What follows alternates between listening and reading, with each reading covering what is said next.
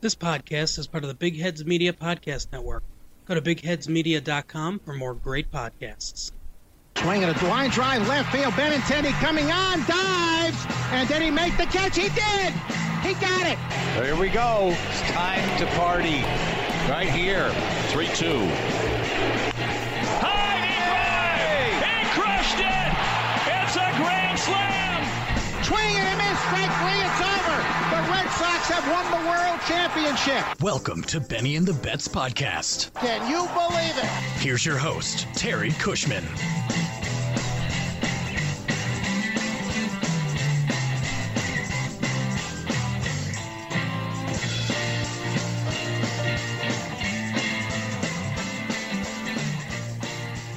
Good evening, everyone, and welcome to another episode of the Benny and the Bets podcast covering Boston Red Sox baseball.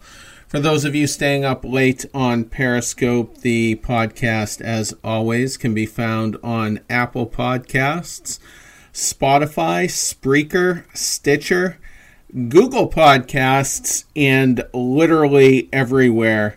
We have just joined uh, the Big Heads podcast network as well, so you can find us uh, within their network. Red Sox just wrapped up a three game set against the Chicago White Sox, taking two out of three.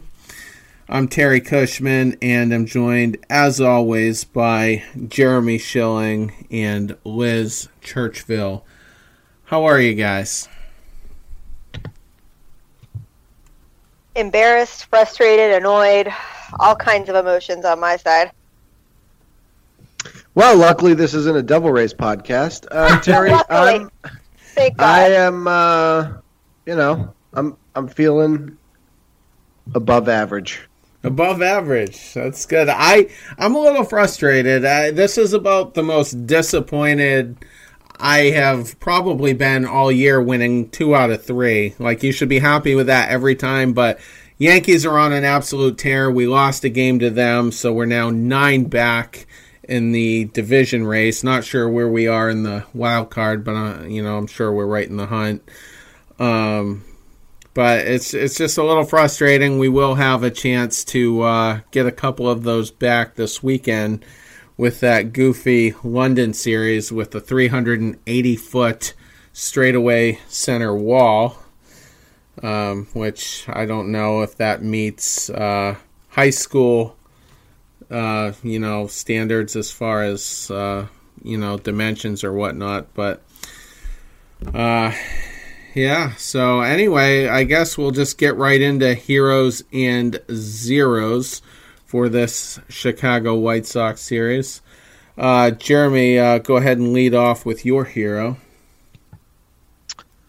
Yeah, just um, low hanging fruit, but Xander's been great, and um, he had a big home run in this series to kind of get things going. Um, so I I really haven't. We've talked a lot about Xander, and um, I'm not gonna go too long here, but he is one of the rarities in professional sports where he signs a big contract, and like there's to the there. Not only is there not a drop off, but he's actually been better. Um, I feel like he still hasn't reached his ceiling. Like he continues to improve, but he imagine this team without Xander Bogaerts. I mean, that should you know scare a lot of people. Uh, he's just hugely important. He's got to stay healthy. He has. He's raked. He's been super consistent, um, even when the people that are around him in the lineup are not. Uh, so I can't give enough um, credit to Xander. Uh, plays every day, you know. Uh, so my hero is Xander Bogaerts.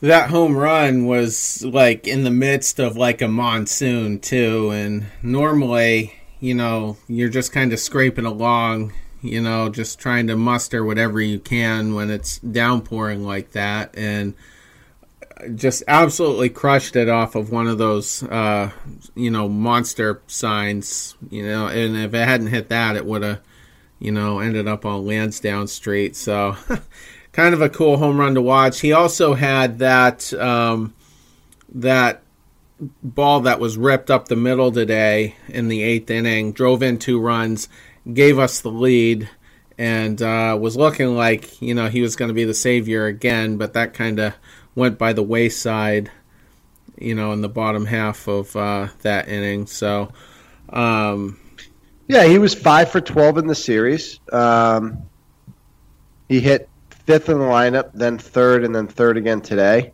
So you know where the modern professional athlete wants to be put in the same exact spot every single situation. He's not. He's been moved around the lineup. It just hasn't affected him.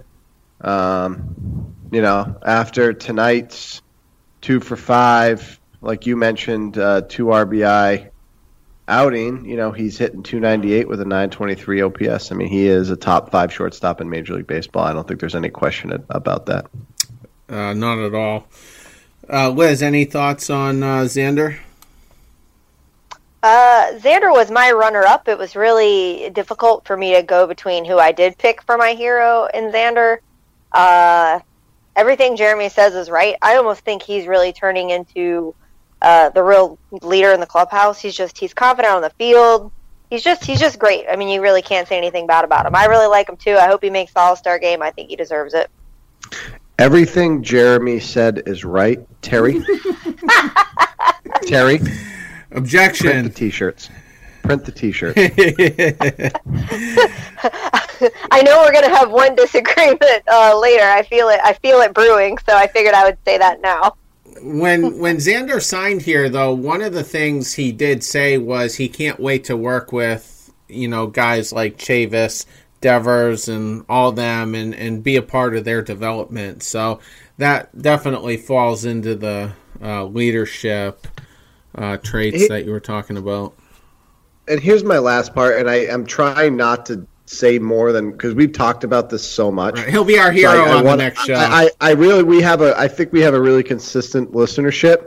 Um, and so I don't want to like have people roll their eyes and say, Jeremy, you've said that before, but just briefly, it, he took less to be a Boston Red Sox. He left money on the table. He went against his his agent's instruction. Um, he uh, took the stress out of it for not only himself but the, the the franchise and the fan base that clearly wanted him here, and that'll never be lost on me. I'm appreciative of the fact that he wanted to be here, that he took the steps to be here, um, and I, you know, I've also said this credit to the Red Sox for making the contract fair, but Bogaerts said, "Look, just do this. This is not. I, you know, I'm worth more than that, and I'll be here." And they did, and he stayed.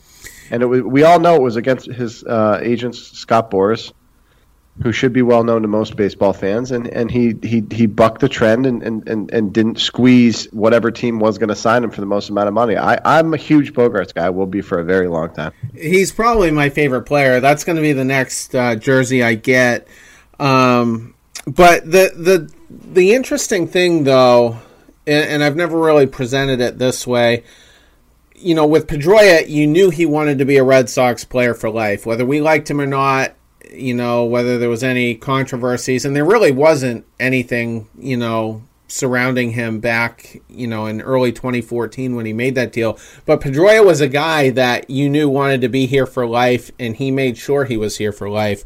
With Xander, he wasn't getting that rhetoric all along, and I thought he would. Where he was a Boras guy, he was going to test the market, probably go somewhere else, and then you know, throughout the winter, I just thought he was going to be the odd man out based on the large contracts we have. So, you know, we weren't getting, you know, that type of rhetoric from Bogaerts all along.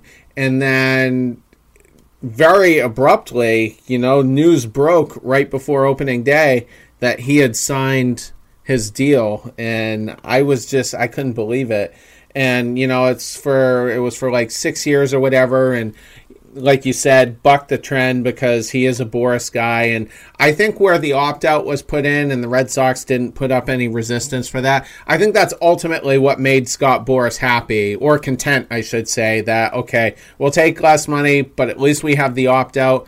And he's still going to be relatively young when he hits that. So, you know, nonetheless, I, I just He's my favorite player on the Red Sox. Well, the big the biggest difference is that Pedroia was always in the media, True. and because he was, you know, a little guy, and and he based, I think, on his stature, related a lot to the fan base. Um, for those two reasons, uh, and well, also the fact that I mean, he won a Rookie of the Year and an MVP, so Pedroia cast a much larger shadow on the fan base, where Xander really only talks when talked to. And as good as he's been, he's won no real awards. I think he's been an All Star one time.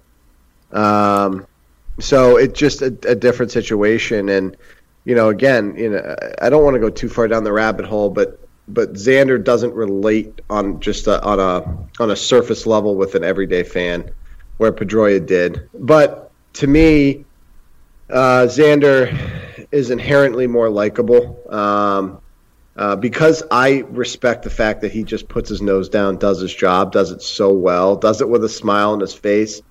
He's never got crossways with the manager. He's never got crossways with an opposing player. I mean, he's just an overwhelmingly positive uh, player. And um, frankly, I'm a little bit surprised. And I was thinking about this with the way the All Star voting's been going.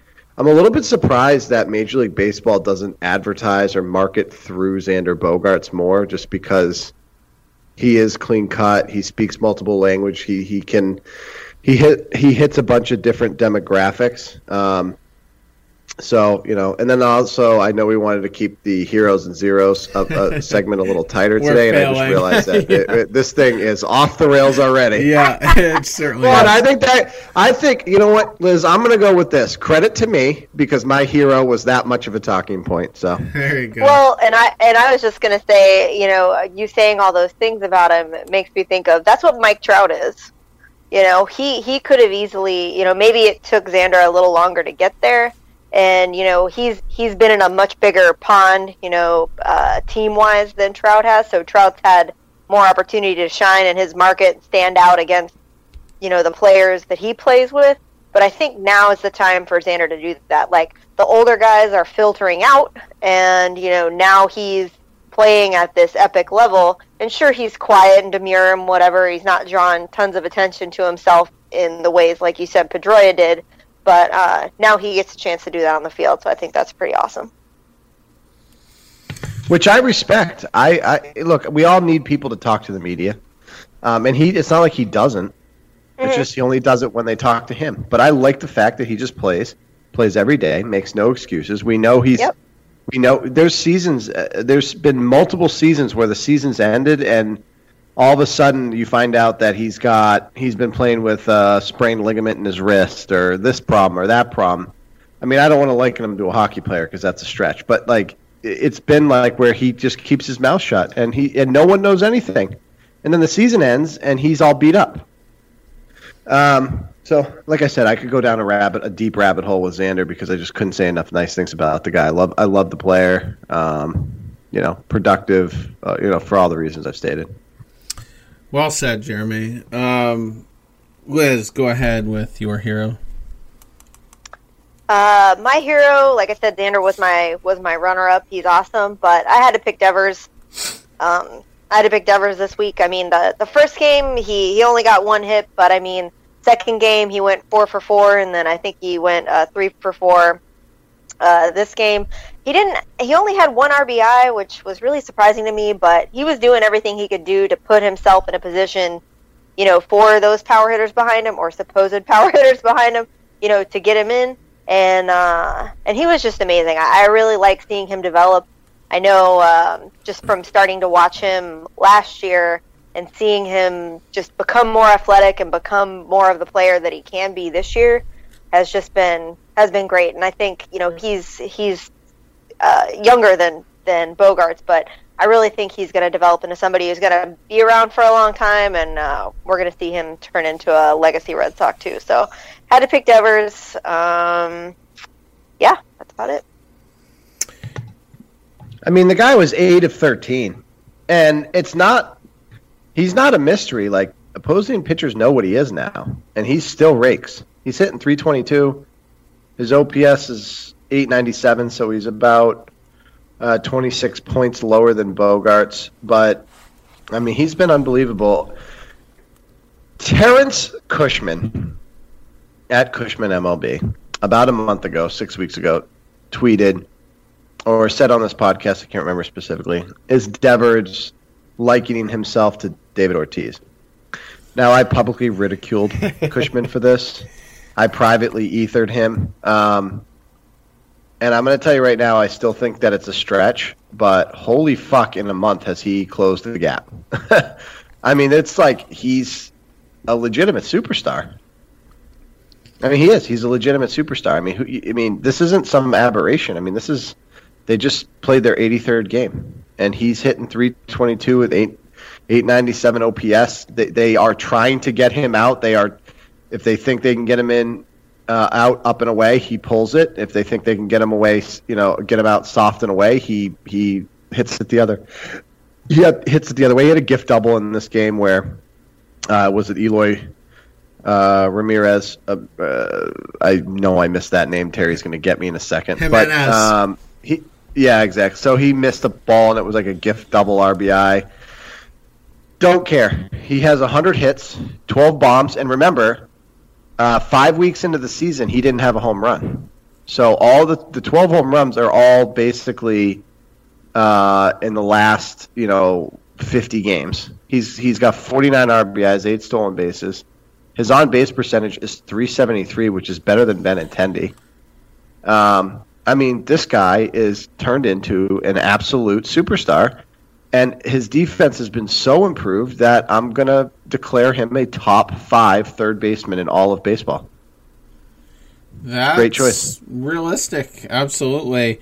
And this series, he scored six runs as well. So he was, you know, despite not having the RBIs, he was definitely making his presence felt around the base pass. I think I, I had to listen to half the game on the radio today, you know, because it was a day game. But um, I think he went first to home on one hit. And so that's encouraging because, you know, he had the the hamstring uh, kind of barking at him a little bit.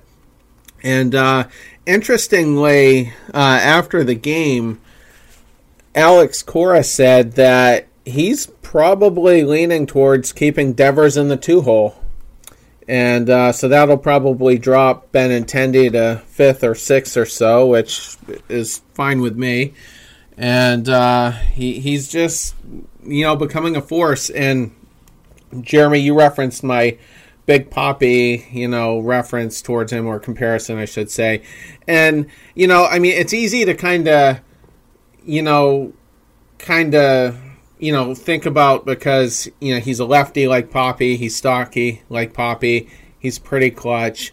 But, you know, the more I've thought about it since then, you know, Ortiz was great in his own ways. Manny Ramirez was great in his own ways. Mookie Betts is great in his own ways. So he's probably going to make his own mark. Whether he quite reaches their level, who knows? But, I mean, he's going to, you know, probably be one of the better players, you know, of the decade in which he played here, you know, at the very least and um, it's it's been fun to watch because last year you're you're looking at him striking out on high fastballs all the time, defensive blunders, you know, almost nightly it seemed like, and everything's been curbed, you know, and, and like you said, top five third baseman. I mean, you probably got to put Arenado ahead of him. Bregman's still ahead of him, you know, and I who else? Who else do you put above him, I we could probably come up with at least one more, but Terrence, want to hear the best part? sure. He's 22 E- years Exactly. old. He's younger than Michael Chavis. If that helps put it into perspective. By the way, another guy does it with a smile on his face. Um, doesn't shy away from the interviews, even though English isn't his first language. Uh, inherently likable.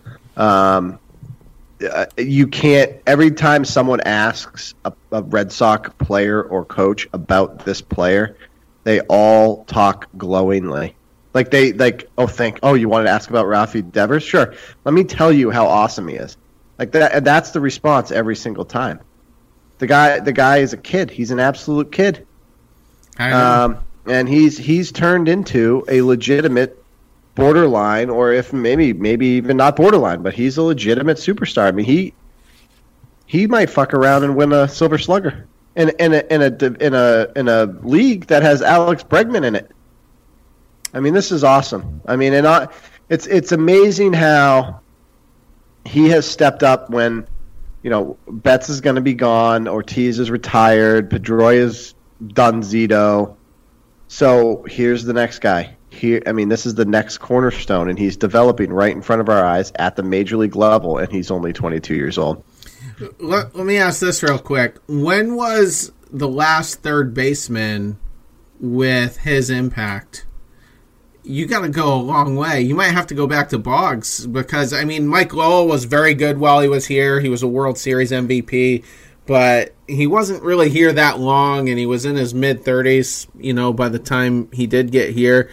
Um, Youkilis, was, I, I think of him more as a first baseman than anything. You know, he went moved over to third once the Adrian Gonzalez deal went down. But even Youkilis wasn't here for an extremely long time, and I, you really did. I hated Youkilis. Oh, I did too. I what a crybaby. Yeah, I, I don't. I mean, I'm glad he's doing well and he's got his microbrewery, but he was just so annoying when, he, especially when he struck out. I just couldn't. I couldn't take that guy. I wasn't on Twitter then. I thought so- he was. I thought he was. He might be one of the top ten most overrated players in Major League Baseball in the last twenty years. really. Yeah, I just I don't I, don't, I never understood the fascination with other anything other than his on base percentage. Right. Um, but yeah, I mean Wade Boggs obviously he's you know multiple now he's in the Hall of Fame, but multiple you know you know batting title caliber offensive player, you know really really good. Um, Wade Boggs was a terrible human being. I understand he's done some things to, to, to change his image and treat people better, and um, you know he's got some of the substance abuse issues under control. So good for him. Um, one of the things, and I always mention this, is I, I like there are certain players that I've I've said this on the podcast. I've literally said tongue in cheek, like I'd rather this person be you know a bad person and just get people out, or be a bad person and get hits.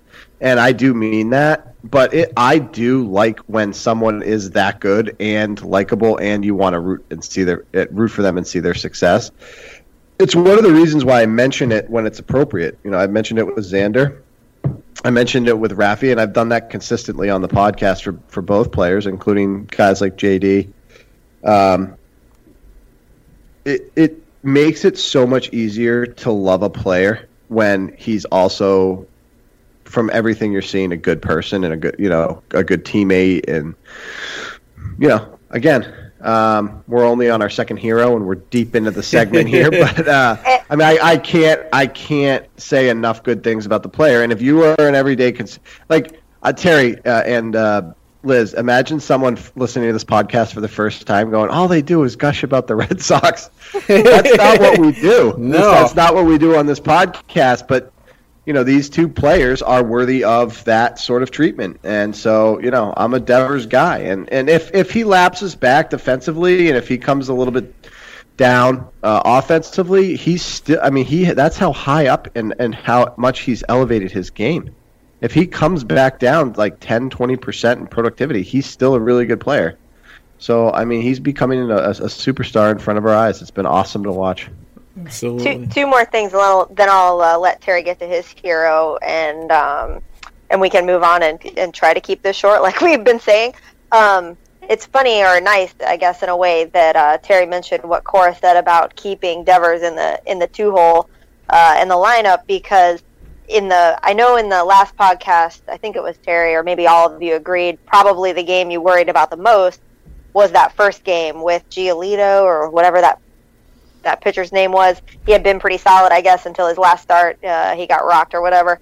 And um, and in, in that game, Devers played the four hole, and sure, maybe the pitcher was a little bit better, but I mean that was the game he only got one hit. Move him up to the two hole, and you know, obviously different pitchers, but he did significantly better, you know, in that spot. And I almost feel like you know this season is the season that you know he's really rising to the occasion. Like the the the moment isn't too big. Like he's getting the confidence, he's getting you know everything is just coming together for him. and it's awesome to see. Um, but uh, the other thing I was just going to add is more of a comment. Maybe uh, since a lot of people start listening to the podcast, I mean, obviously most people start listening to it in the beginning. If they think all we do is just praise the Red Sox, maybe we should start with the zeros and just start hating first, and then go praise. Like have praise in the middle of squished in the middle of hate. How about don't that? hate the don't hate the idea. Let me let me highlight quickly the, your point about his spot in the lineup.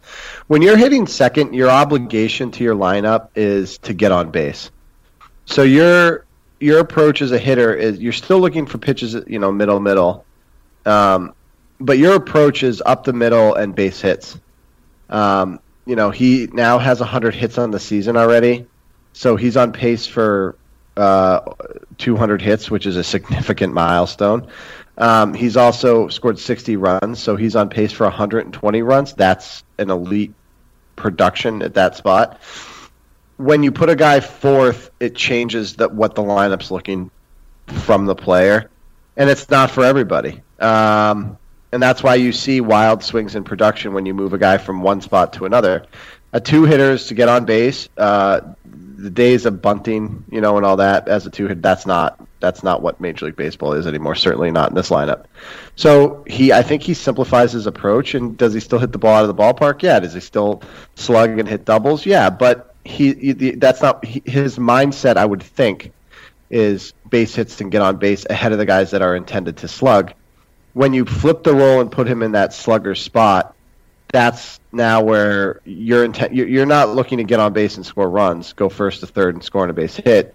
You're looking to be the guy to put the ball in play to produce the runs. It's a wildly different mindset, um, and I think he's capable of anything. I mean, you could hit him one through nine, and I think this guy loves baseball and is going to produce. But I think it just goes to show you that uh, when you put a guy like this in the two hold, he simplifies his approach, and the production gets better you know his slugging may even increase, but just because that's what's being asked of him, he he I think can free his mind up a little bit to be more productive.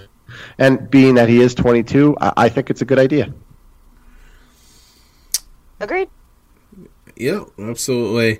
Uh, my hero, I go last, so I typically have the more boring of the three. Um, I'm gonna, I'm gonna go with Josh Taylor on this one. He's uh, been, uh, you know, pitching out of the bullpen, lefty, made his uh, Fenway or well Red Sox debut on March. Excuse me, I'm just tripping over myself now. He made his Red Sox debut on May 29th. Got off to a bit of a rough start, but has pitched well lately. Um, pitched, let's see, an inning today, struck out two, and uh, oh no, that was well. He pitched actually two thirds of an inning today. Came into clean Barnes mess up. Yeah, struck out two, and then uh, one other game in the series, and uh, also struck out two. And here's a cool stat for him. He's made, let's see, nine appearances so far, and his last five in a row, he has struck out at least two batters uh, per appearance. He had a two inning appearance against the Minnesota Twins and uh, struck out four in those two innings. His K through nine rate right now is 13.5, which is astronomical. That's north of what Craig Kimbrel was doing a couple years ago. So apparently an elite strikeout guy so far with a small sample size. And the Red Sox acquired him over the winter in the, uh, or actually last year in the Deven uh, Marrero deal with the Diamondbacks. So I don't want to drink the punch here because I thought Marcus Walden could be a potential eighth inning guy, and we've seen him slipping. Another guy in the bullpen is just completely losing his mind right now. We'll get to him uh, in a in a second, but um, it's nice to see what we're getting out of uh, Taylor. Have I said Smith a couple of times? I get them mixed up. They're both uh, they're both Josh's, but uh, but Taylor nonetheless has uh, been impressive and uh, was in this series. So it'll be interesting to see how uh, Cora utilizes him, you know, in the coming days and weeks. I love his stuff. you love his stuff. I love his stuff. I love his fastball. Um, weird situation with the way he entered the game um, in game one, but I love his stuff. He pitches to both sides of the plate. Um, his location when he's sharp is really good, and it accentuates the fact that he's got a plus fastball. So, like the player, um, he said some things into the media that leads me to believe that he is the potential to be fearless. Um, I'm not ready to like say that he is. I want to I want to see some more, but yeah, I mean this guy a plus arm, and we're desperate for it. So if this guy emerges, he could be one of the helps to the bullpen that we obviously so desperately need. So you know, I'm in on this guy. I, I don't I don't have confidence in in anybody uh, right now. Really, it's so hard. That's why I hardly ever pick pitchers uh, for my hero or zero. Actually, just because it seems like they're just so inconsistent. Like I, I definitely look forward to watching any of them more. Like I thought Walden. I know we talked about one night. I was like, do you think Walden will be the guy that comes in during these high pressure situations? Uh, no, he's pretty proved after the one time he did it that that's probably not his role. Uh, but who knows whose role that is? I, I, don't know, or if that even is a role. I have no idea. But, but um, I don't know. I, I I just feel like I can't throw support behind any any any any bullpen pitcher in particular right now. You guys are much better at it, so uh, I'll leave you to it. well, uh, actually, well, you know what? Let's uh, let's just get into zeros because we're gonna get a little bit of a continuation here, and we can still uh, make observations. So, Jeremy, go ahead.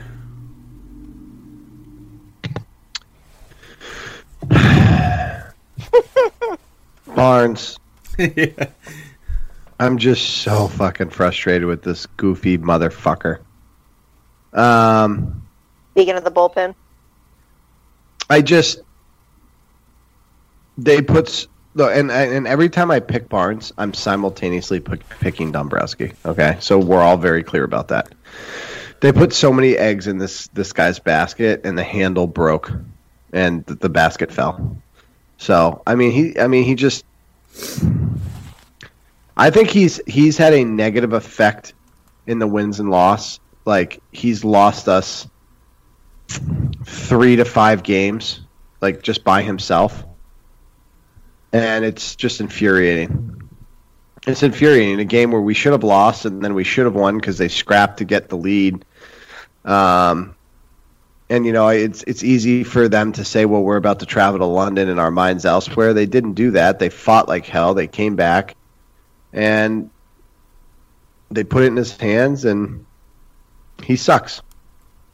I'm getting so fucking frustrated with this guy. And i ethered him last podcast so i don't want to just keep saying the same things but the same things are applicable. So if you didn't listen to last podcast go listen to my sewering of this fucking guy, and the fact that a lot of it's not his fault based on his usage and Dombrowski's handling of the bullpen.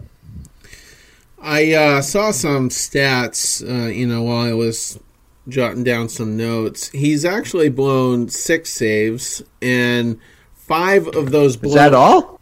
That's it for him, yeah. And but of the six, five of those came when he pitched back to back days.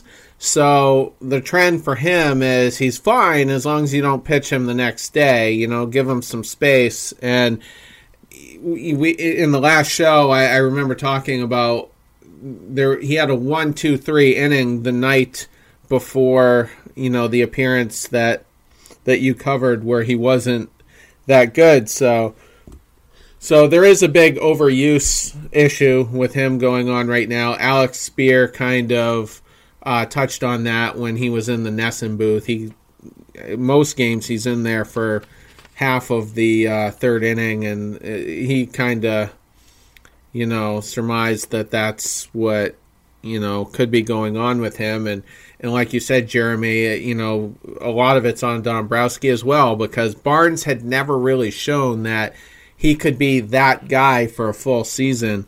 And uh, one other stat I saw, he has a 5.44 ERA in the second half over his career. So, not a guy who's good down the stretch. I know last August he had a nine something ERA. I referenced that over the winter when it seemed like I was, you know, expressing concerns about the bullpen almost every show. Um, so, you know, they have to do something and they have to be real with who Matt Barnes really is. And eventually it's going to be on Cora too, you know, because Cora just can't keep going to him in certain situations.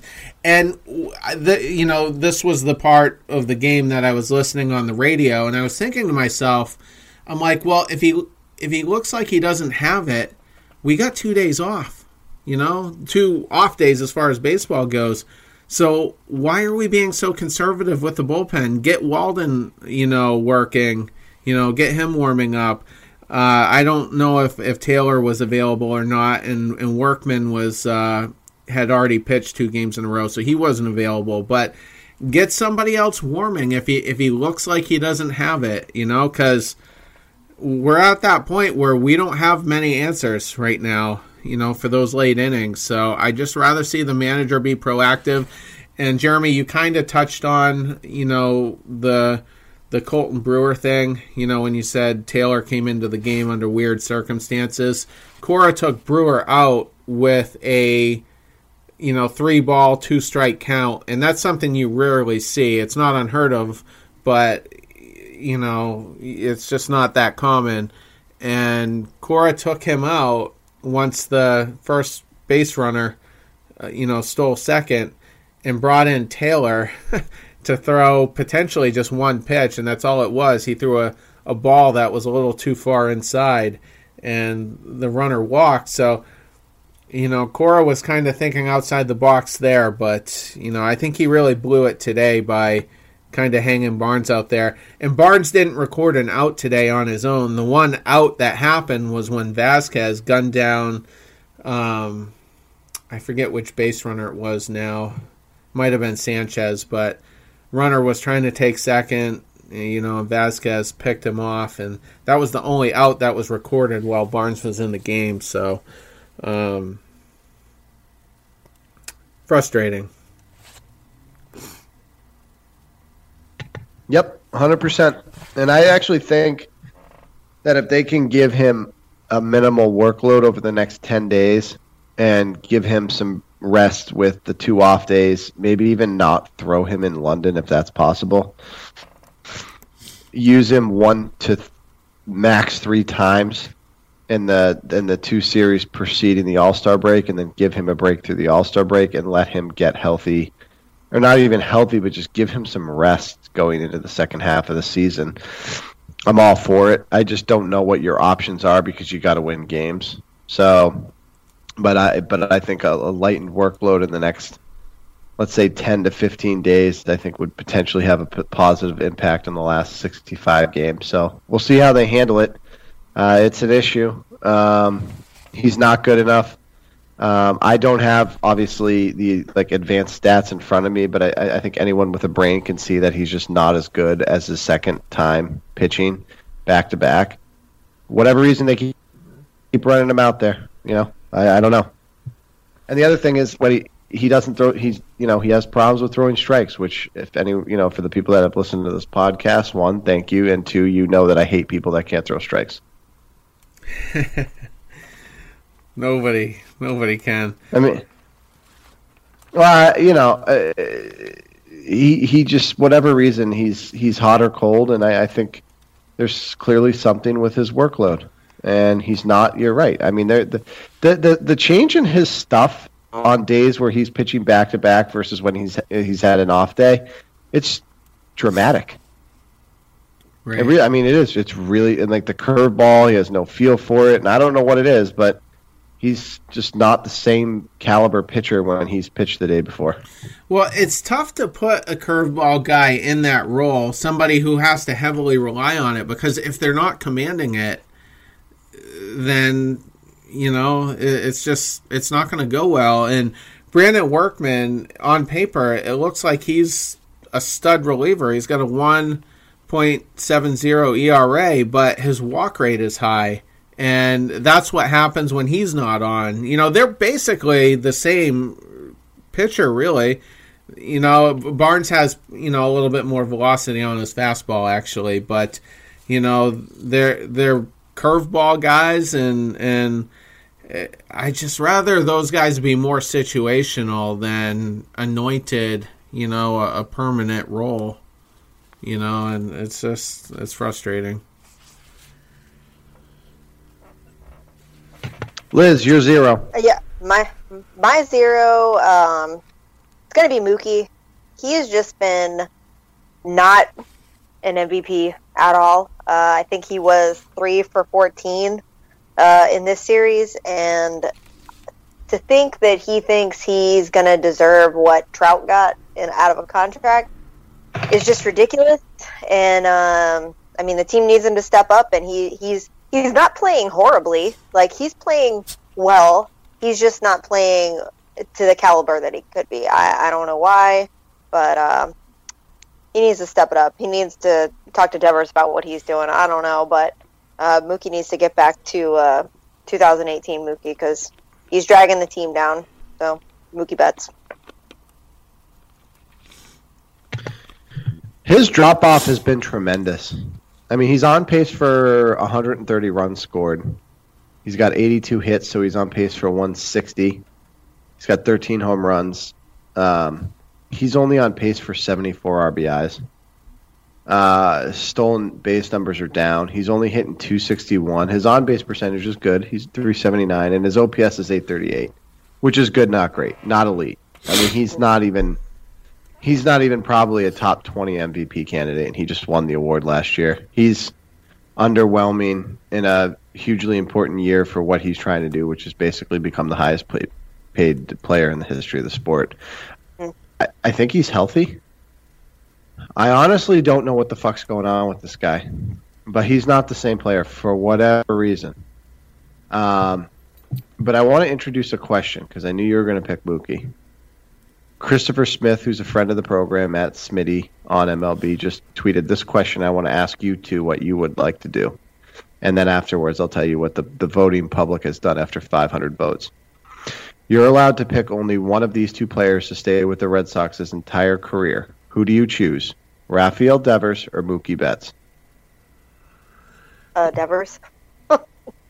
Yeah. No, go ahead. Uh, I, I, I mean, just as things are now. I mean, uh, I mean, you guys have known Moo- Mookie's been with a team, you know, longer, and you know more of his history. But just looking at Devers and him being so, just being young and improving the way that he has, and just having a good attitude. I, I know that's not like a stat or anything, and I know I probably rely more on that than than I should, and that a lot of people, uh, other people do. But I just feel like he's he's more the type of player I want in my clubhouse long term. You know, sure, maybe he's not ever going to be MVP, but that's not what I want from everybody. You know, I mean, everybody doesn't have to be MVP. I, I think he's going to mesh mesh well with with anybody. Where Mookie, I mean, maybe he peaked too early. Like that's what I was just thinking. Like like sometimes you'll see players in their contract year, which uh, he still has another year, doesn't he? How long does he have? He, he does Yeah, have he has one more arbitration year. He has one more arbitration. A, a lot of times, players, uh, you know, in in that year right before, like it makes me think of B.J. Upton. B.J. Upton had the best year of his life with the Rays the last year before free agency, and then he went to the Braves and completely sucked and basically like dropped off the face of the earth. Uh, you know, maybe that's not exactly going to happen to Mookie, but you know, maybe last year was just the best he could be, and he thought he could stroll into this year and just be him and do his thing, and it's it's just not working anymore for whatever reason. But uh, I would pick Devers hands down. I would as well. And even before the season started, I didn't think Devers was going to be playing this way, but I always felt like his ceiling was pretty decent. And just purely, you guys know how I am at the, you know, by now, I'm, I'm big on, you know, the economics of, of a long term deal. And, you know, if the Red Sox are smart, you know, Devers could be here you know, for a decade for not like mega money. It- It'll be big money, but not like you know 400 million. So that w- that's a lot of my thought process. I I actually voted in that poll. Um, So, I mean, I, I definitely go with Devers. And Liz, you make an interesting comment there. Like, you don't you don't necessarily care if they ever win an MVP. Well, here's one for you. Manny Ramirez is considered by some to be one of the greatest right-handed hitters of all time and I've heard some say they think he is the greatest. You know, maybe, you know, people in the A-Rod camp might have something to say about that or, you know, if you want to go back to the, you know, golden years of the sport, you know, there was a lot of good hitters back then. But Manny Ramirez never won an MVP. So, you know, you don't have to be a, a generational talent and, and necessarily win one of those. Not not that attitude means anything to MVP voting, but Manny Ramirez is a piece of shit. I hated him. So he was. I really absolutely. hate when you. I really hate when you bring him up. I hate the year that the fucking Rays signed him and Johnny Damon. I was like, oh my god. But at least Johnny Damon was a reasonable guy. Manny Ramirez was a piece of shit and a cancer in the clubhouse. Yeah, and he beat his Anyway, wife. Sorry. Ugh, fucking A. I hate him even more now. Well, I will say that Terry, I don't know if he did this on purpose or not, but he crafted his commentary about Manny very specific to his on field performance. But I'll take the thing one step further on the MVP thing. MVPs get you out of town because you become more valuable than you're worth. True. It causes stupid teams to overpay.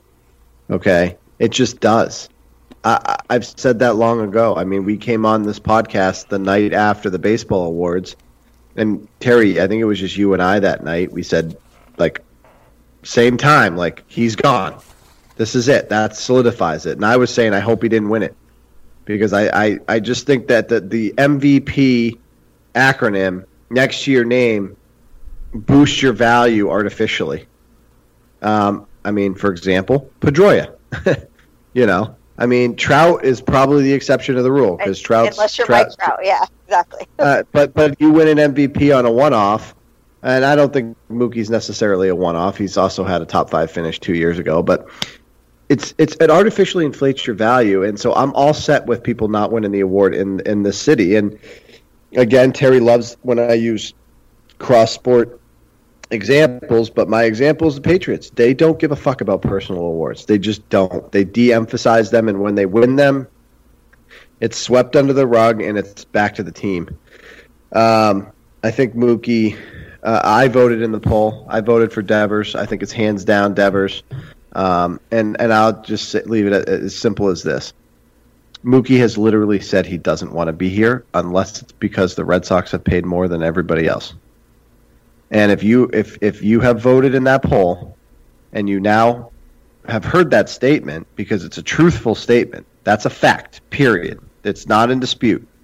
You should go revote because that's he doesn't want to be here unless we the Red Sox pay him more than any other franchise is willing to. He's not going to be here. And Devers seems to me to be a little bit different. I think he's happy to be here. I think he's a happy-go-lucky guy in general. We've talked a lot about him tonight, and uh, for that reason, I just think it's clearly going to be. It, it, I think you know, and, and maybe it might be it may, it may be neither at the end of the day. But as we sit here today, I think Devers is the clear-cut choice. Anyways, I thought it was an interesting question. Terry, you're zero. And Mookie was winning in that, by the way. Last I knew, it was fifty-six to forty-four percent, and that just Um, Mookie's more Yeah. the name, though. People know who Mookie is. yeah, Where I really feel like Devers is at a disadvantage there, and I was going to say that earlier when we were talking to him. I feel like he's probably the best third baseman that people have no idea who he is. Like I know when I first started watching the Red Sox last year, I was like, "Who the fuck are these guys?" Like I had no idea who most of the players were either. And then of course spring training rolled around, and I was like, "Oh, you know," I recognized them all, and I was like, "God damn it, this sucks." but but uh, but I mean, I, I feel like that that puts him at that disadvantage. It's like why people still want Pedroia. They know who Pedroia is. You know, they know his history. They know Mookie's history, and uh, Devers Devers doesn't have that history nor familiarity. So I mean, it's it, that that works in his to his disadvantage in a in a poll like that. But thank God, polls like that don't really matter. They're just fun. And just in terms of whether Devers will stay or not, it's good to have Bogaerts kind of set an example. You know, play where you're happy and stuff. You know, as long as you're getting you know fair value. And the other uh, dynamic that might help keep him here is he's Dominican. David Ortiz is Dominican. They have a close relationship and maybe Papi's legacy means something to him, and maybe he wants to have a, a, similar legacy. So maybe those wheels could be spinning in his head, and, and maybe not. I maybe I'm way off. I don't know. Maybe that's just the hope that you know we'll find a way to retain him. But just a couple of things in the back of my mind.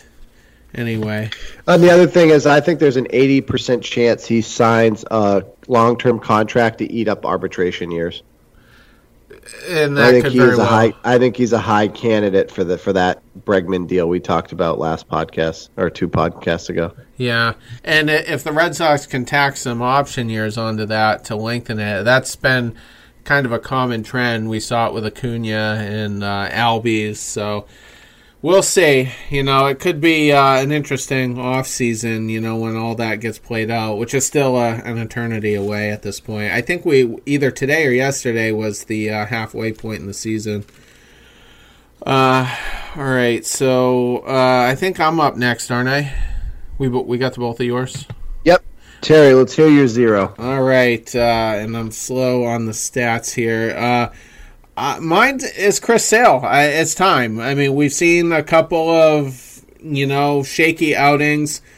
The way he wrapped up, you know, the Baltimore game uh, three starts ago, you know, kind of made me nervous, and that was really the turning point. He was on an amazing run, not quite as good as last year's, where he was like had like a zero point two seven ERA over six or seven stars. He wasn't on that type of a run, but he was settled into a groove and right now just absolutely struggling and today, you know, he he kind of showed signs of coming out of it.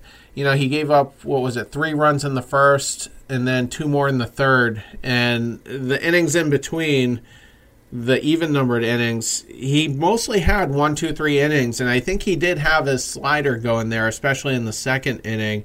So maybe maybe he was starting to figure it out, and he went six today, and I think he's only gone six his last uh, three starts, so he hasn't had a super deep game. You know, he had that complete game, which drives me nuts now against the Royals, which didn't even have to be a complete game.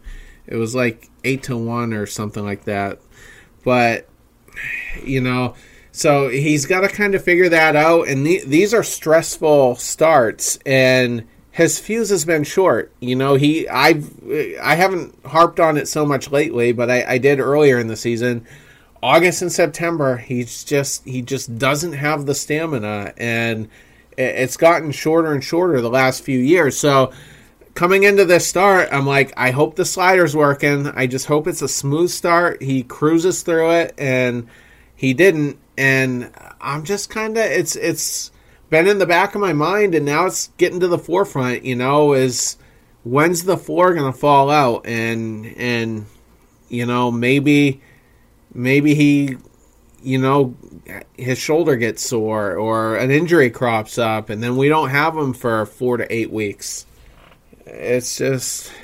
and then that that's the end of the season if that happens. So a lot to worry about, I think, with Chris Sale. Jeremy.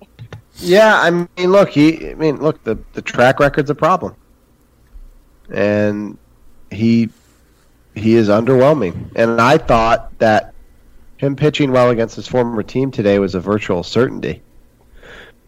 So, um, I mean, I'm concerned. I'm I'm looking at the schedule and I'm saying I wouldn't mind if he didn't pitch again until after the All Star break. I mean, I really, I really think that, he, and I've said this, but this isn't the first time I've said this in in the last month or two. But skip a start here, use the rest, use the All Star break, have him enter a light throwing program, and then on the other side of the All Star break, have him come out and only throw 80 pitches for a couple starts, and just per- save and preserve him. Um, and and I know that's a problem because the counter to that is well, you're a game out of the wild card, and now two, three teams are above you, and you're you're, you know, they're trending in the right direction, and you're kind of, you know, now settling back towards the median here. Um, so I get that, but I think if you are short-sighted now with this player based on his track record, uh, we're not going to have him in September. So uh, I mean it 100% when I say I would love to see him not pitch again until after the All Star break. I'm trying to pull the schedule up right here. It, do, I know Toronto is next after the Yankees series. Is there one more series after Toronto? I'm trying to figure that out. Yeah, I believe there is. Okay. Well, that would kind of foil my. Yes, Detroit. Okay, so that wouldn't work. All right. And Detroit sucks, by the way. They're they are Baltimore Orioles bad. Yeah. So and that maybe you should be able to take. And by the way, I'm. I don't want to be overly negative about the series. If if you win two thirds, you know, if you win every series you play in, and you win at a, at a you know a point six six six clip, you know, you're winning 108 games, which is what they did last year as their best season ever. So look, if they can win series, I'm happy. They don't need to sweep. Sweeping in Major League Baseball is a difficult thing to do. Uh, I do thought think they, they should have and could have won this game tonight, and I would have liked them to sweep. But the Yankees are on a potential uh, historic run here, and sometimes, no matter how good you are, or how good how good you can become, there's a team out there that's better than you. I still think if we get into a series with the Yankees, we're built to be better in the playoffs. Their pitching is a significant problem. Their bullpen has not been as good as advertised. So, um, you know, but at, at some point they, they've, you know, now there's other teams in the wild card, and it, it's becoming a problem. And as it relates to Sale, um, frankly, I'm glad I'm not Cora and have to make that decision, which is rest versus the importance of winning every game you possibly can, given where you are in the standings. I'm looking at the schedule right now, and we got two games against the Yankees and then three against Toronto. So that's five games. If you can kind of just push him back just slightly to game one of the Tiger series, that gives him a little rest. Toronto, you know, is kind of giving him fits uh, this year. And, you know, so move him to that July 5th start and you know you got two more games after that to you know align the rotation or whatever, and then you got the All Star break, so he wouldn't pitch again until um, you know maybe July thirteenth or fourteenth in the Dodger series. So you know one start between now and July fourteenth. That's quite a bit of rest and maybe that's what he needs. His velocity though today was decent. You know, he was 94 and it was a smooth 94. He just wasn't locating, so um you know, so I'm not I'm not worried that he's injured right now. I'm just kind of worried that it could crop up, you know, eventually, but uh, well, and I think I think the disappointment with this loss, you know, it falls, you know, so hard on Sale because he has the potential for being so good, and we know he can be so good. And the and the the lineup was hitting. You know, when you score seven runs, you expect to be able to be competitive against a team like the White Sox. You expect to win that game. When you hit seven runs, Chris Sale is your starter. Uh, the bullpen's a wild card, you know, usually in that scenario. But it, but in this one, it wasn't. It was him. You know, he was the letdown, and that's what sucks. It doesn't. It sucks to to lose any game, but if you you know if the starter does well and just nobody's hitting you know uh, there's only so much you can do with that but when you when you score seven runs and then you still lose you know Abreu got that uh, two run homer in the ninth that was just you know that was painful right absolutely. And by the way Br- uh, Abreu looks like he's cut some weight and got into and got himself into a, a little bit more of an athletic body. Um, you know, he's been a good player. I, you know, I wonder that team continues to struggle in his contract, and I'm not sure of his contract, so I don't know if maybe I'm walking into a stupid comment here, but uh, that's a guy that could be enticing for a middle of the lineup if you got a DH spot. I'm not I'm not saying just about the Red Sox, but Well, generally. it's interesting you I'm say surprised that. they haven't traded him yet. No, I, I'm really surprised. Well, the Red Sox were kind of exploring that when uh, JD wa- hadn't quite signed yet because that was almost February by the time he signed, and so all these ideas were getting kicked around, and Chicago kept saying, you know, we're not going to deal him. We know we're not going to be competitive, but we're not interested in dealing him. And he's either a free agent after this season or next season, so. I don't know if if anything's changed there or what, but He's an unrestricted free agent after the season. Oh, so it is this season, yeah. So I don't know what the plans are. You know, if he just likes it there. You know, he's from Cuba. He was one of those. What do they call it? It This was the first player acquisition directly from Cuba. Yeah. He didn't have to defect to Mexico first, which is usually what Cuban players do right. or did do. There's a signing process though. I, I forget. We got Rusney Castillo. He's also same way. 33 next year, so he's because he was a bit, you know, for lack of a better term, stuck in Cuba. Um, he's, you know, he's not a young pup. No, he's probably yeah. got two, maybe three years of elite productivity left, and then that's that. It's going to be a short career, which is too bad because the guy can absolutely mash. Well, he could be a DH though. I feel like, you know. Uh, but I mean, who? And knows? I also, I'm also not surprised that the change in his body is coming on the eve of being an unrestricted free agent at his age. But he is, he he looks like a football player. it's He, true. he's cut some significant weight, and he's he he looks good. I, I was I'm impressed by the guy. So, and I've liked him. I've liked him since day one. Not great at first, uh, like you said, probably a DH on a good team. But, anyways, just a side note there. Yeah. So uh, you kind of kind of hit a spot where I, I'd like to go, and we'll uh, the the series preview won't take much time because there's a TBA in there and it's only two games, so we'll just we'll whip right through that when we get to it. Uh, but I what I'd like to make an observation here. We're going to talk about some trade deadline strategy, but let me just make this observation, and I tweeted it earlier, so you may kind of know where I'm going. In years past, you know, the Red Sox, they haven't been a mediocre team. It's been the extreme ends of the spectrum. We're either going to be a bona fide contender for the division win and maybe a World Series, or we've been by far the the worst team in the division. So we're either first or we're last. And this year we're just mediocre. We're not great, but we're not terrible.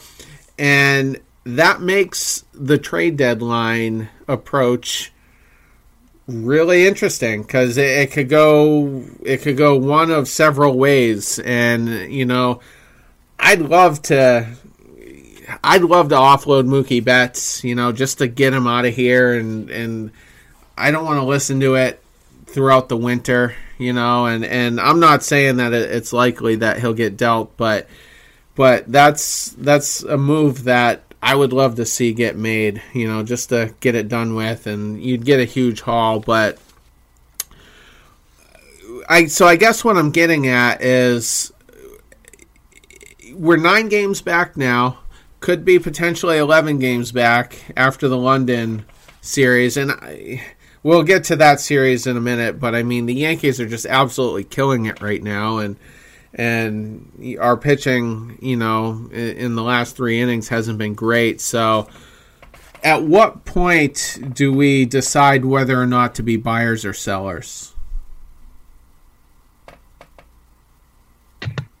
when you're five games out of the wild card and there's more than two teams ahead of you, um, you're just not gonna give. So we're speaking as the as a Red Sox fan base. Obviously, one you can't sell to this fan base uh, quitting on this team this year. You just can't. Coming off what they were last year, minus Joe Kelly, minus Kimbrel, but substantially the exact same team. Yeah, minus Kinsler. Um, you're you just if you're there at the wild card and all you got to do is win one game and you're into the ALDS and you're better built for the playoffs than most teams, not name the Astros. I just don't see it happening. I also am a huge trade Betts guy, but I'm not a trade Betts guy until the offseason. Um, I'm just not. So uh, Betts should be here. I think they should go all in on trying to do what they can to repeat this year, and I'm still hopeful that they can uh, find the magic. Um, now, with that said, they're they're going to get swept uh, in London. I have zero doubt about it. Zero. Um, the the Yankees just are obviously mentally tough. They've overcome a ton of different injuries. Uh, they haven't made any excuses, um, and the Red Sox are just not that. So I, I think they're going to get swept. But uh, and to me, honestly, I think winning the AL East as the Yankees continually get healthy is a pipe dream. So my eyes are on the wild card. I know that's kind of sad and pathetic, but it is what it is. And, and unless there's they're five games back and there are more than two teams ahead of them, I just think they they stay. They're going to add if they can, which is might be impossible, but they're not going to give up on at least trying to get back into the playoffs through a wild card on a, in a season where they just won 108 games and really didn't change the roster at all. Liz, your thoughts? Yeah, I mean, I don't know their history as far as I, I don't think they've ever been a team that's just like dumped players or anything. although, like I said, I don't really know their history, but um, I don't think they're really going to make any significant changes either. I mean, they didn't they didn't do anything when they let people go, you know, that was that significant. So I don't see them doing it in the middle of the season. But I think if they if they did if they did get the right deal for Mookie, although I don't know what teams out there are looking for a center or excuse me, a right fielder, you know, like him. But uh, you know, I think it'd be smart for them to go ahead and get rid of him when they have that much control. It just makes him more enticing, you know, to another team. But um, but yeah, I don't really think it's going to be there's going to be any big change if they haven't done it done it yet. I don't think they'll do it at the deadline.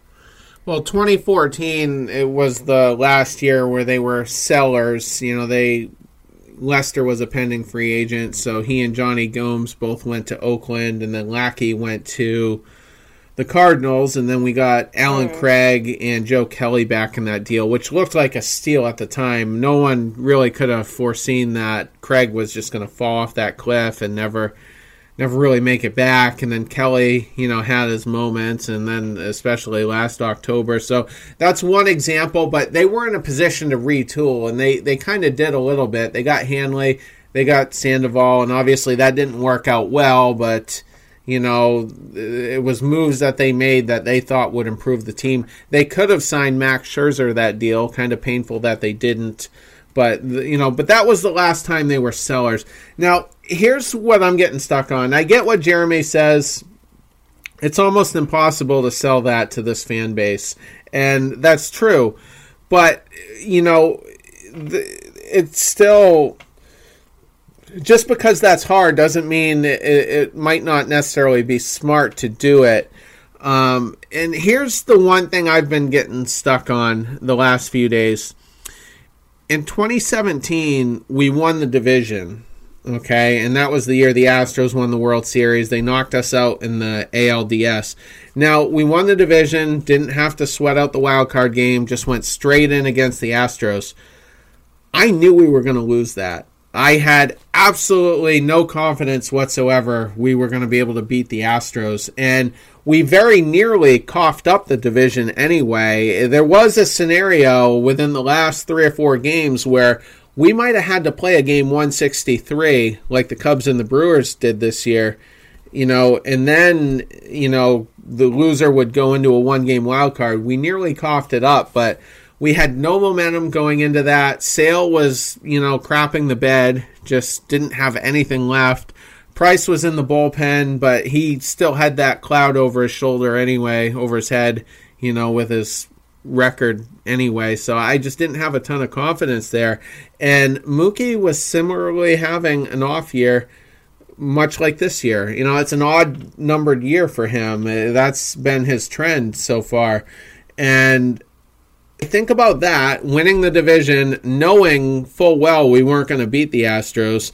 And I'm kind of resigned to the fact that we are going to have to go for a wild card berth here, and and we could very well win the one game wild card to get into the postseason. But I feel so much similarly, like like I did in 2017, one way or the other. Even if we get into the ALDS, I just there's not much hope from May, and I don't know that there's an impact move. I don't know that we have the trade capital to to make a big splash.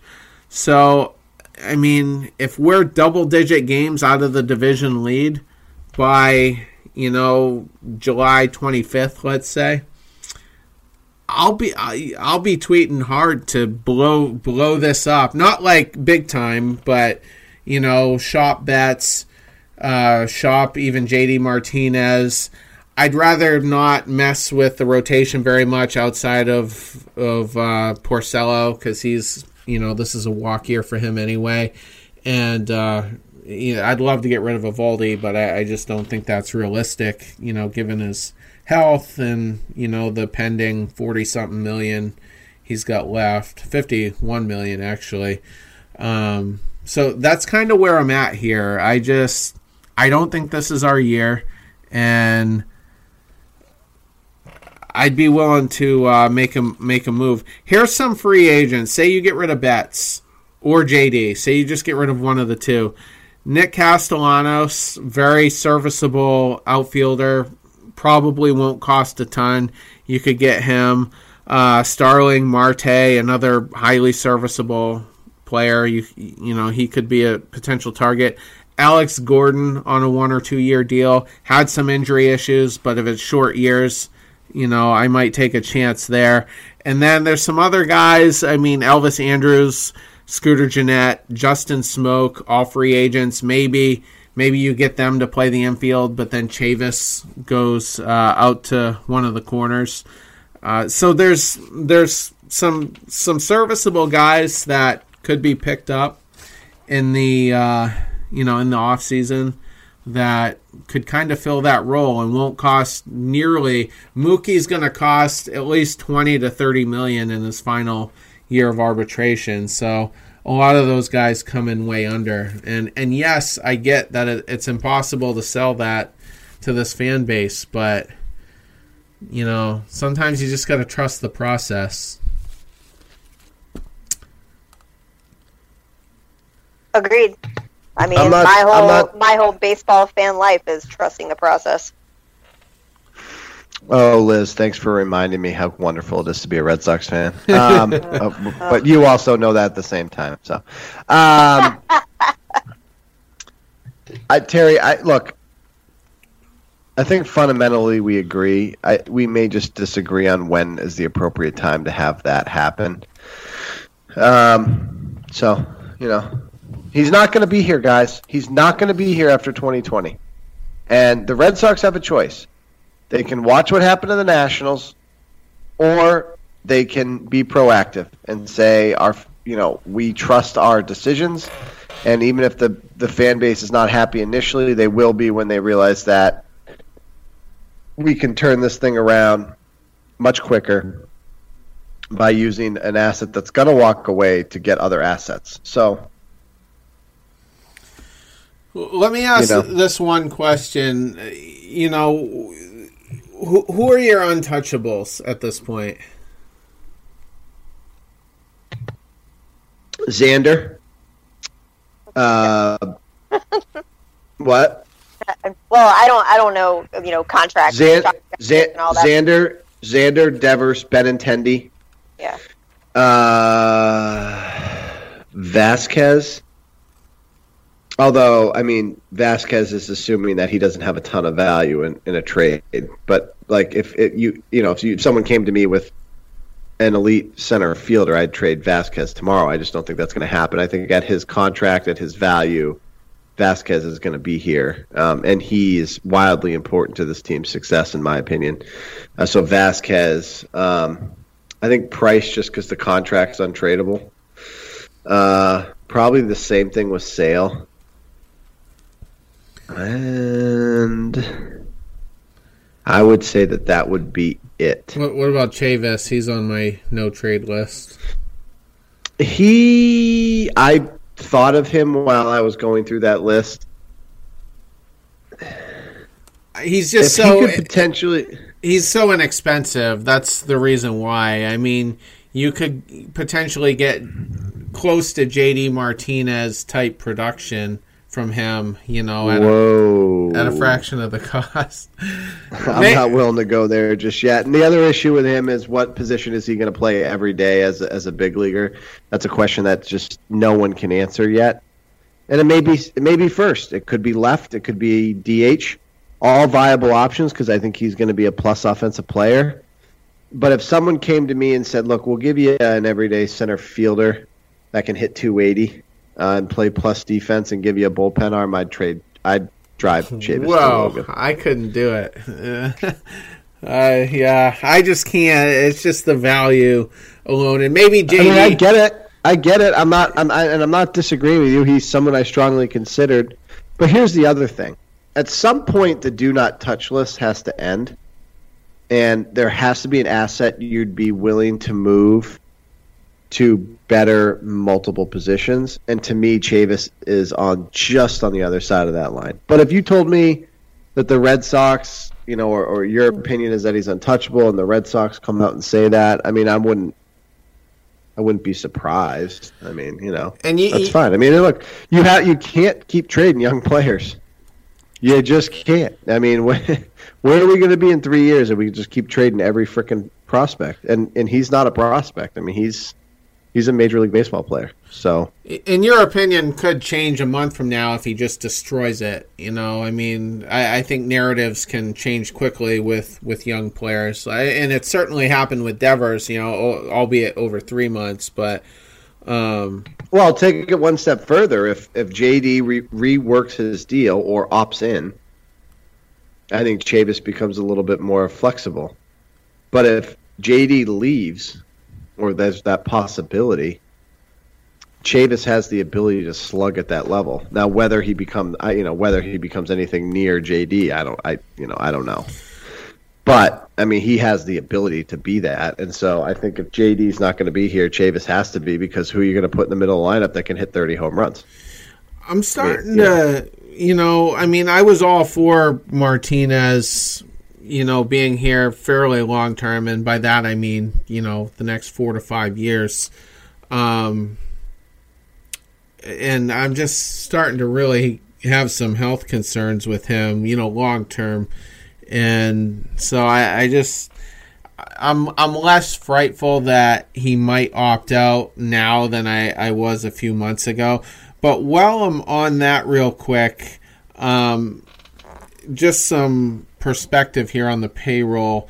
The the luxury tax, the first luxury tax threshold is 206 million. We're at 226. So we're currently exceeding that by 20 million. Now, after this season, uh, Pablo Sandoval is finally and mercifully off the book. So there's your 20 million that gets you back down level with that. If you trade Mookie between now and the offseason, that's at least 20 more million coming off. So that brings you down to 186. If Martinez gets either traded or opts out, now you're you're comfortably under it and and you'll you'll have some breathing room now you're going to have to replace them to some degree and it's impossible to replace Mookie you know for everything that he he gives us on an MVP type year but um but still a lot of flexibility there. And here's JD's contract real quick. Um he can he can opt out after this year and can uh, let's see. He can basically opt out uh, for the next two years but he's owed 23 million next year and then uh, 19.3 million in each of the two years following that. So strategically he could wait another year before he opts out you know so pocket the next 23 that brings him he will have made uh, just about 70 million uh, overall in, in, the first three years of that deal. But the risk he would run by not opting out um, is you know, if he does opt out after this year, he's going to be uh, 32 and then 33 the year after that. And we haven't seen players, you know, that age really landing huge contracts at this point. So it's going to be kind of interesting to see how he plays it. If he's hurt, you know, maybe maybe opting out is too risky. Maybe he shoots himself in the foot because maybe he's a 10 to 12 million dollar a year guy if he can't stay healthy and and he would he would lose a lot of money, you know. So I don't know, but the I I am a little bit teased by the fact that potentially 60 to 70 million could come off the books um, between now and you know the end of the calendar year you know after the winter meetings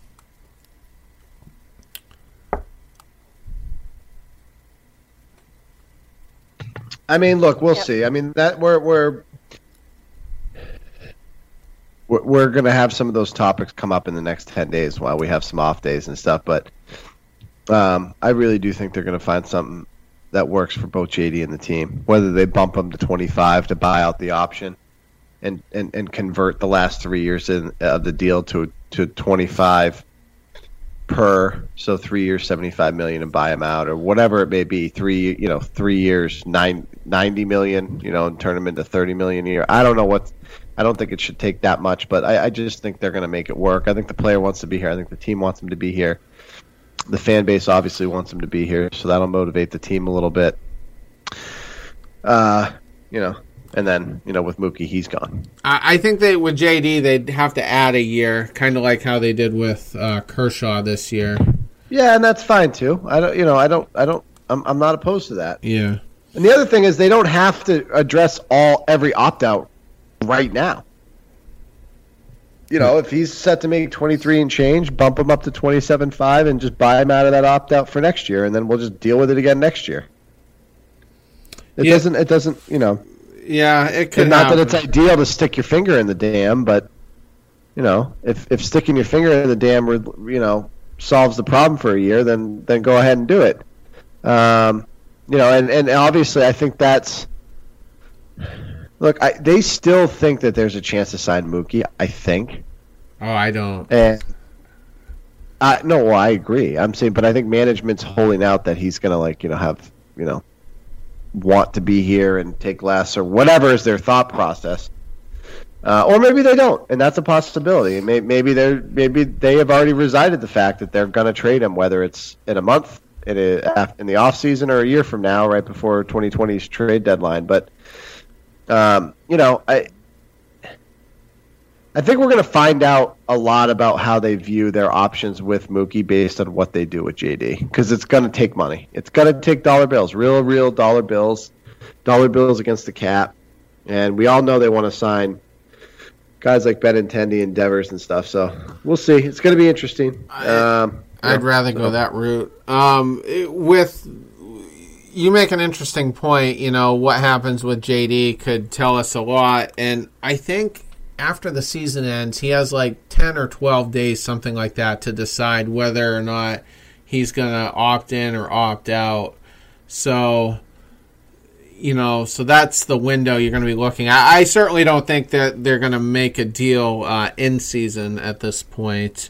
Um, you know, it could happen. I mean, never say never, but I, I think that's a, a pretty long shot. So I think it would be, uh, you know, in the November December uh, time frame. But like I said, you know, so many dominoes have to fall between now and then. So why don't we uh, just get into the uh, Yankees series here? Uh, the one matchup we know for sure on uh, Saturday, the first of the two games, is Masahiro Tanaka versus uh, Rick Porcello. Um, Tanaka has definitely had our number in the past, though not so much in the past year. Um, you know, one of their more consistent guys, especially in the postseason. Um, so, any any thoughts on Tanaka versus Porcello? Yankees seven to two. And uh, honestly, I mean, sorry, Liz, go ahead. No, no, no, no. I, I wasn't really going to say much. No, I, I think he's the Yankees are going to win that game too. Uh, Tanaka to me, uh, like has always been more. Maybe his ERA hasn't been consistent. They just weren't winning games for him. But uh, I mean, this year he's been he's been really strong. Couple that with the way they're hitting, and uh, that's not good. So, and Porcello has been slightly inconsistent, I guess, but we'll see how that goes. Yeah, Porcello wasn't particularly sharp in his May start. Uh, four and two thirds, nine hits, five earned runs, walked one, struck out five. So I mean, if we're gonna have a prayer, especially in a ballpark that's just tailor made for home runs to fly out of, you know, very short uh, dimensions, he's gonna have to be really sharp. You know, kind of similar to how he was with the uh, Minnesota start. So hopefully, um, you know, or at least somewhere in the middle. He he can't be as bad as he was in his May start. Well, I will say that if if Leon doesn't start behind the plate, they have no chance. um, but that was sarcastic. But um, look, the, the, here here's here's a lot here's how I break this series down. There's gonna be bitching about this. Cora's already. Uh, I just saw a tweet where Cora talked about you know the disadvantage to the Red Sox having to deal with this this series.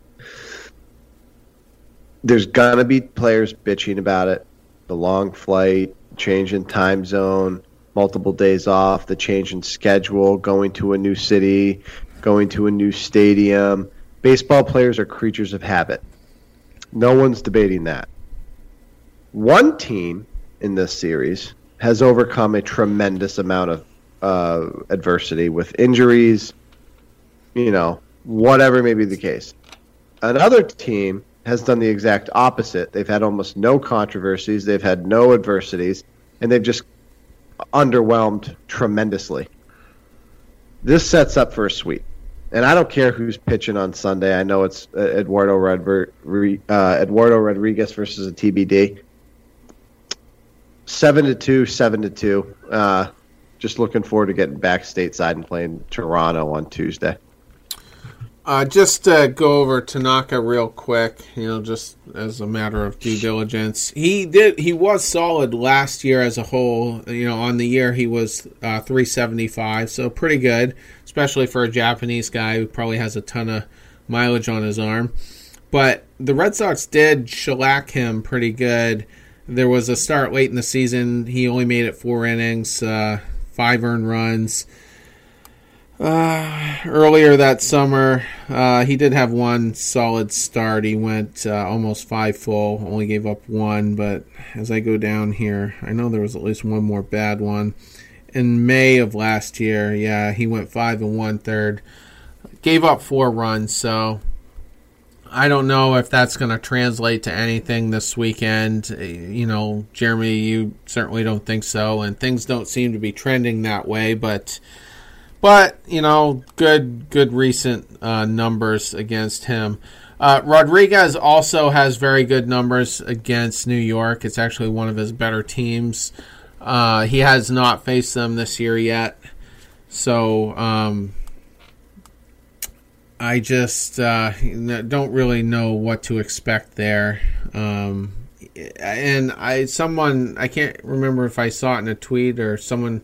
I think somebody DM'd me that the Yankees are seven and zero this year when using an opener. Not lost yet, so um, that's disturbing. But um, yeah, so who knows? It, that game could be Happ as well. J Happ could be the potential starter, and he is not pitching well as of late. And uh, but he did pitch well against us earlier in the year, so. So those are uh, those are the way the, the matchups are trending. Uh, let me say this though, Giancarlo Stanton back on the DL already after doing something to his knee, uh, sliding into a base or something. Hate to see it. Absolutely hate to see it. He, he's going to be more painful than Ellsbury. He's a big guy, and sometimes those guys they just they're not quite as durable. You know, the bigger they are, the harder they fall, type thing. And and he's still in his twenties, and I just I think that's going to be an extremely regrettable contract. Uh, don't disagree with that. Um, look, if they can find a way to to win one of these games, they'd just be ecstatic. And I, you know, I mean, that's just that's where I'm at with this series. I mean, just survive it. If you can win one, great. Um, but at the end of the day, we're, we're eight games back of the AL East. They're gonna continue to get healthier. Um, they have the assets to improve at the trade deadline. We don't. Uh, you know, I don't know. I honestly, this is, you know, it's an indictment on the team. But I mean, you know, look, um, my I I check the wild card standings first in the morning, not the AL East. I I looked at. And I'm not. It's been that way for two weeks. I mean, I'm just. I'm not. And that's not something that I'm just saying. That that's what I. That's how I'm handling it. Yeah, I, I looked at them a minute ago, and you gave your example. And if the playoffs started tomorrow, we're not in. And No, So- Cleveland jumped us. Uh, Texas is, is better than us. yeah, Uh, and then obviously the Devil Rays. So I mean, it, you, it's just. Probably not for long. yeah, I'm okay with that. Tampa's trending the wrong way. S- Blake Snell just can't get out of his own way ever since he stubbed his toe. But we'll see. We'll see. Like I said, you know, I'm a little disappointed we didn't get the sweep, you know, because we were only, what, a half an inning away from doing that. And we're not playing bad. You know, we're, you know, we lost the Toronto series, but I don't think we've lost a series in a while. And we've, we've swept a few, but New York just won't lose, and we're we just can't keep pace with them, and the the deficit was too big, you know. By the time we did finally get rolling, so it's just it's frustrating, and Well, look. Here, here's the other problem. Cleveland, who was lying dormant like we were for a long period of time, is getting their shit together. yeah, and the Rangers are not going away. I mean, they're not going away. So, you know, I mean, maybe the Devil Rays will, but this isn't going to be easy. They got to start winning games. They got to start closing games. Uh, they, you know, and I know this is so simple. It's it, it sounds stupid, but they really have to win the games they're supposed to win. And I'm not talking about on paper walking into the game. I mean, if you're up in the ninth, you got to win the fucking game. right. So you know, I mean, I just this this series is this series is scary. Yeah, and uh, I, I, I can't remember if I talked about it um, on the podcast last time or if we talked privately. But starting like July twenty second, we we go for the for the next two weeks or so. We go something like Tampa, New York, Tampa, New York, Tampa, New York. For a couple weeks stretch, we we just rotate between those two teams. I've never seen anything like that, and half of it, half of that stretch happens to be right leading into the trade deadline. So it's gonna it's gonna have a lot to say about how the the last couple months of the year play out. You know, so. I, I I don't know what else to say, you know. Any uh, final thoughts? It'll no, I got no. Yeah, no final thoughts here. You know, survive and advance by winning one game here, and then get back in and beat the shit out of the Blue Jays and the Tigers, and then go get some rest. That sounds good to me. You know, split. We got two easy teams after that, and call it good and see where we stand. Hope hope that the Rays 100%. can take can take two out of three from the Rangers, but that's not looking very probable. That's Literally literally no one cares. well, well, it would help. It would help you guys, particularly if you won one, would it not? I mean, Oh, yeah. there are two teams ahead of us that are playing each other. I mean, We need them. To I guess the best case scenario would be a four game set and they split. But I mean, you know, Yeah. But we're we're game by game. Anyways. I mean, we gotta just worry about ourselves for now, regardless. oh no, que- no question, no question. Yeah. All right, signing off. Uh, everyone, enjoy. Uh, hopefully, these games, if, if even if they are losses, are entertaining. Uh, so, go Sox. Yep. Go Sox. Have a good night, guys. Good night. Episode one forty six. One forty six is in the books. One, two out of three against the White Sox. Like I said, I shouldn't be complaining about that, but that damn deficit, you know, as far as the division goes, is just pretty ominous right now, as we were just alluding to. So, got an interesting series, first ever in Europe. We're a part of it. They're showcasing the biggest rivalry in all baseball. So, hopefully, the Red Sox can uh, leave their mark on Europe and come home and just kind of take care of business. Maybe that'll be the turning point. Who knows? But everyone have a great, uh, you know, finish to your week. Tomorrow's Thursday, so a couple more days till the weekend. Weather's getting hot. Got a holiday coming up, so everyone be safe. Wear your seatbelts. Don't get wasted and drive. You know, like like you see, you know, throughout the holidays and. uh We'll be back with you on Sunday night to recap the series. Take care. This podcast is part of the Big Heads Media Podcast Network. Go to bigheadsmedia.com for more great podcasts. Swinging a line drive left field. Benintendi coming on, dives, and did he make the catch? He did. He got it. Here we go. It's time to party. Right here. 3 2. He crushed it. It's a grand slam. Swing and a miss. Strike three. It's over. The Red Sox have won the World Championship. Welcome to Benny and the Betts podcast. Can you believe it?